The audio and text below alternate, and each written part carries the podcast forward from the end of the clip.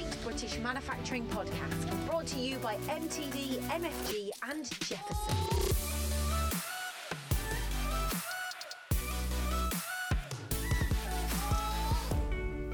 Hello and welcome to the Great British Manufacturing Podcast. On this week's podcast, we will discuss the positive British manufacturing news from the past seven days and introduce a guest, who this week is Edward Pigg, MD of Axil Integrated Services. But before we start the podcast, I'd like to mention Factory Now. The Factory Now initiative has been set up and launched to help the British manufacturing sector boost sales, collaborate, and reshore. New members are joining all the time, and articles are being updated to the site every day. To view these profiles, please visit mtdmfg.com forward slash factory now. Stuart, how are we doing? We've got a, an action packed podcast this week. Certainly have, and uh, yeah, looking forward to it. The uh, the heat wave seems a long time ago, Joe. I must admit, it's raining where I am this morning. Yeah, heat wave two days ago, and it's uh, chucking down rain. Absolutely. Uh, speaking of, of the heat wave, I was actually at the um, at the renowned Farnborough Air Show this week, and I know there's a it, has been some time since the pandemic and the last Farnborough Air Show, but consequently, there's been a, a lot of aerospace related updates this week. So maybe we'll start there. Absolutely. So Typhoon jets are to be fitted with the world's most advanced radar, and this is part of the 2.35 billion pound investment program, which will sustain more than 1,300 UK jobs at BAE, Leonardo, and Meggitt.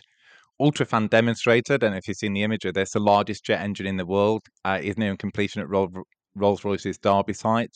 Once finished, the engine, which is set to run on 100% sustainable aviation fuel, will be tested at the aerospace manufacturer's new 90 million pound test bed facility later this year. Reaction engines, the RAF, Rolls Royce again, and other project partners are set to enhance British defence capabilities and establish the UK as a world leader in re- reusable hypersonic air systems with the launch of a new hypersonic air vehicle experimental programme. And finally, designed and developed in the UK, Team Tempest's new flying co- combat air demonstrator is set to fly within five years. The Team Te- Tempest Future Combat Air system program comprising BAE, Rolls Royce, MBDA, Leonardo, and the MOD is set to co- contribute more than 26 billion pound to the UK's economy and support over 20,000 jobs. Yeah, it's huge, isn't it? Yeah, and like I said, a lot of that I saw I saw at the show, including the um including the uh, the model of the engine. Actually, I've got a, a, photograph in front of it, and it makes me look particularly small, which is which is quite rare. But uh, yeah, mo- moving on, it's um, we, we got an update on the previously announced Gigafactory, haven't we? Um, what can you tell us about this? Yeah, and there's also a new one. So the construction of Envision ASC um, AESC's new 450 million pound gigafactory is underway in Sunderland, scheduled to open in 2024. Nissan's battery partners' new facility will create and safeguard more more than 1,000 jobs. And Johnson Matthey, they've announced plans to build a new 80 million pound hydrogen fuel cell manufacturing plant in the UK to meet the increasing global demand for hydrogen powered cars, buses, and trucks. This is expected to create hundreds of jobs. Um, and the Gigafactory, which is capable of producing three gigawatts of fuel cell components annually for hydrogen vehicles, will be built at the British firm site in Royston in Hertfordshire. Okay, Stuart, let's take a brief pause from this week's positive UK manufacturing news and introduce this week's special guest. It was Edward Pigg, the MD of Axil Integrated Services. Ed, welcome to the podcast. Good morning. Right, before we uh, learn about the company, just a little bit about yourself, please, your current role and responsibilities. Okay, so uh, I'm Managing Director of Axil Integrated uh, Services. Uh, we're a total waste management business. We've been established since about 2014 uh, operating across the whole of um, the UK. And uh, t- know a little bit about Axil, the company. Uh, so we are an integrated waste manager. What that means is that we allow our customers, uh, which in the main are manufacturers, uh, we do no high street, you know, leisure, hospitality, or retail. It's just manufacturers to focus on their core activity, and we'll take care of of the waste. And in essence, we're trying to turn that waste into a resource. Sure. And what, what are the advantages of outsourcing your total waste management uh, for manufacturers? So um, the advantage for my customers is, uh, again, they can s- focus on their um, their core activities, manufacturing a finished product. And what we do for them is we take anything that's uh, finished in the economic cycle and has become waste, and we extract value from that, whether it's you know cardboard or ferrous, non-ferrous metals, and we'll either trade it on the market, but at, at a minimum, we'll we'll make sure it doesn't end up in in uh, uh, in landfill. We're looking at the best overall environmental outcome for our customers. Morning, Ed. Thanks for joining us. It's Stuart. Um, probably the best um, best way of illustrating what you do to our listeners is to talk about one or two case studies. I know that you work with a, a number of illustra- illustrious uh, manufacturers, including the likes of LEVC at Ansty Park and Whirlpool. So, can you please explain the services you pro- provide to them and, and, why they chose Axil? Uh, yeah, so um, it, perhaps before I answer that, I'll, I'll, talk about why uh, those two um, those two in particular are quite good uh, examples. So the, the big challenge whenever you're um, you know trying to identify um, a waste partner is is going through the procurement process. And procurement is quite a dry subject. They're trying to get the maximum amount of service for the minimum cost. But when you're looking at delivering a service like um, like ours, it's very difficult for traditional procurement to work. Um, and both Whirlpool and um, LEVC were very progressive in the way they work with their on-site operational teams um, and their procurement teams to look at partners who could really help them with their objectives. And their objectives were improving their environmental performance. Um, but in essence, what we do for these guys is we um, uh, we take over uh, when they have no need for manufacturing materials, effectively waste. Um, but rather it being thrown away or going to the waste industry to sort it out, we do it on their site. So I've got teams of people um, at Whirlpool and at LEVC. We are segregating, you know, baling uh, and getting materials ready for sale rather than disposal. And, and what we're trying to do is create income from from waste for our customers. Understood. And uh, I imagine with the procurement team that it's quite price sensitive. But as you say, with LEVC and Whirlpool, the more enlightened manufacturers, they're looking at the, uh, the whole life cycle cost and benefit and, and looking at things more holistically. Yeah, it, it's it, and I, I, you can't criticise uh, procurement teams. They're looking at buying, you know, getting things for the best possible price. Our strategy is one around we're trying to deliver the best possible value, and there's actually a conflict there. So if you're buying you know, waste service, the, the, the, lingua franca in our industry would be a lift rate for a bin. You know, every bin and container and skip has a separate price. Some have, you know, an, an added piece on transport. And if your offer is to say, well, you don't really want bins at all, what we're going to do is take the value out of those bins at your site and add value to it. How do you price it in a way that a procurement team can say, do you know what, this is the partner that we need? So, you know, it's very difficult on, on, on procurement. So you do need that you know operating team, perhaps a, a CSR team within uh, your, your customer. Both LEVC and uh, and Whirlpool were all over that. No, good good to hear. And um, so, talking about the whole market, I mean, what changes or trends are you experiencing? Um, you know, in the UK at the moment. So um, the ESG uh, sustainability agenda is driving um, you know companies but you know they know what they want but they don't really know how to achieve it. Um, so you know we're really trying to help um, our, uh, our, customers and the people we're speaking to in terms of the, the, the, sales process to really to understand well what what could you do? What does uh, what uh, does good look like? Uh, and in many cases it's well what's your um, you know your sustain your sustainability plan? Have you got a policy for uh, procurement to avoid buying materials that have no uh, recycling route, for example? Um, are you looking at um, increasing uh, recycling? Have you got a, you know a, a, plan to reduce you know waste in general? And you know it's that you know they know what they want, they don't really know how to do it, and I, I guess that's where we come in. No, understood. And um, and as you said at the beginning of the interview, you Axil specialise in the manufacturing sector. So why did you originally focus on this sector and what advantages does it offer your customer base? So, um, we focus on manufacturers because if you're manufacturing the same stuff day in, day out, whether it's you know cheese or motor cars or engines, the waste becomes very predictable. So if you work line side with the customer, you can segregate waste before it becomes mixed with other waste and becomes a cost.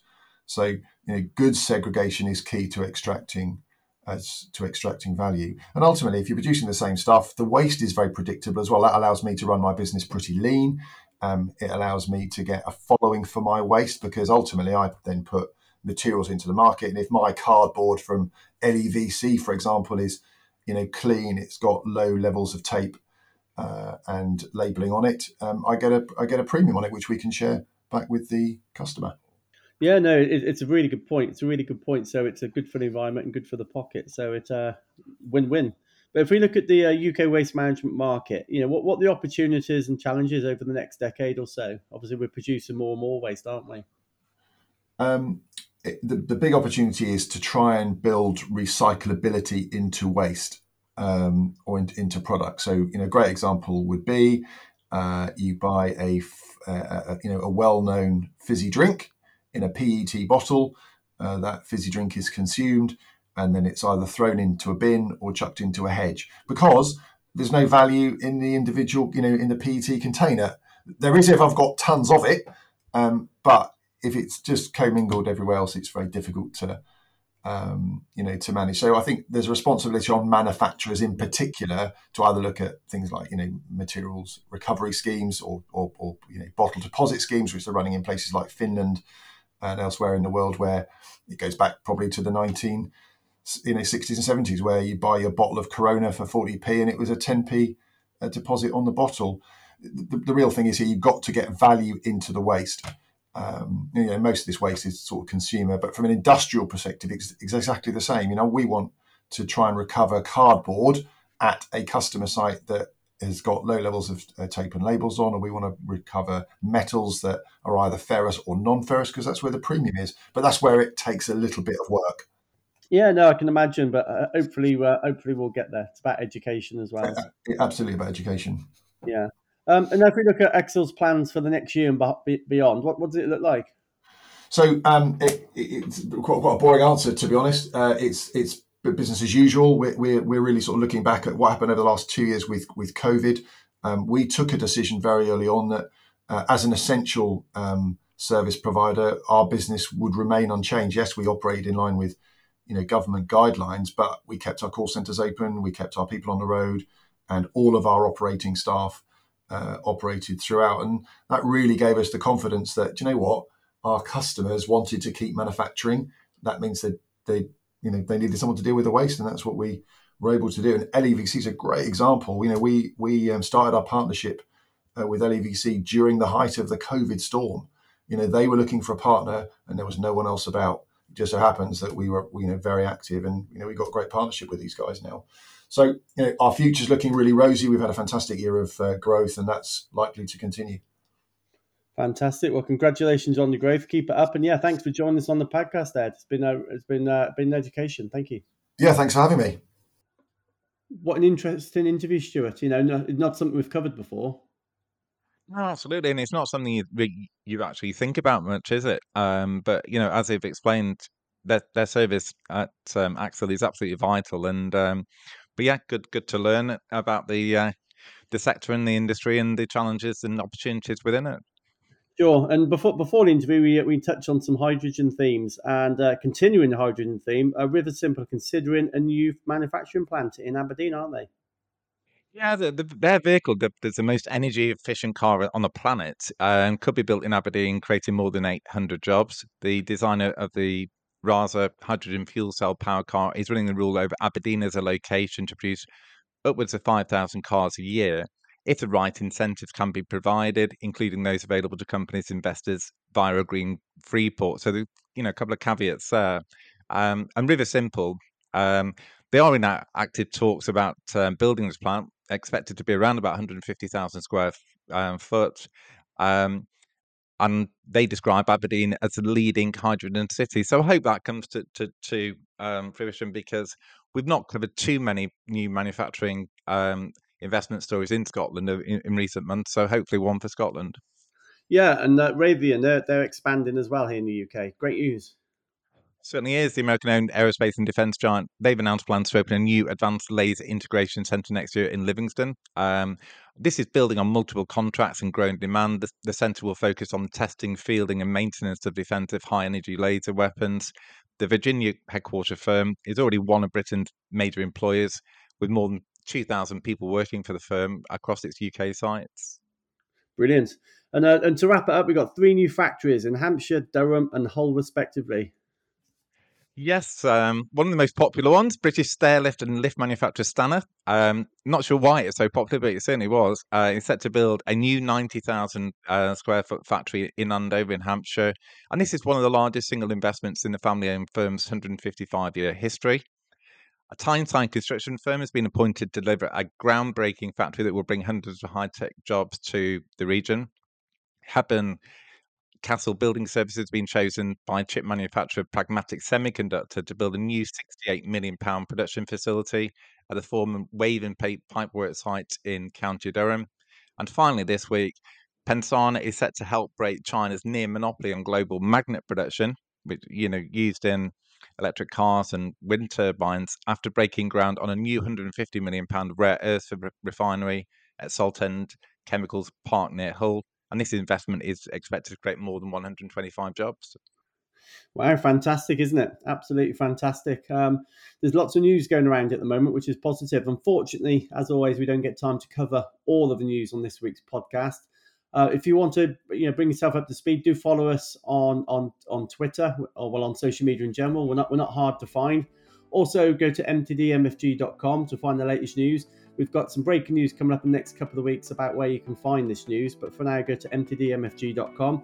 But Stuart, wonderful podcast. Thank you to you, Edward Pigg, the MD of Axil Integrated Services. A big thank you to you. But as always, the biggest thank you goes to you guys at home for taking time to listen to the podcast. We'll see you next week. Manufacturing Podcast Don't forget to subscribe and leave a rating and a review. You can find us on Twitter using at MTDMFG and at Jefferson underscore MFG.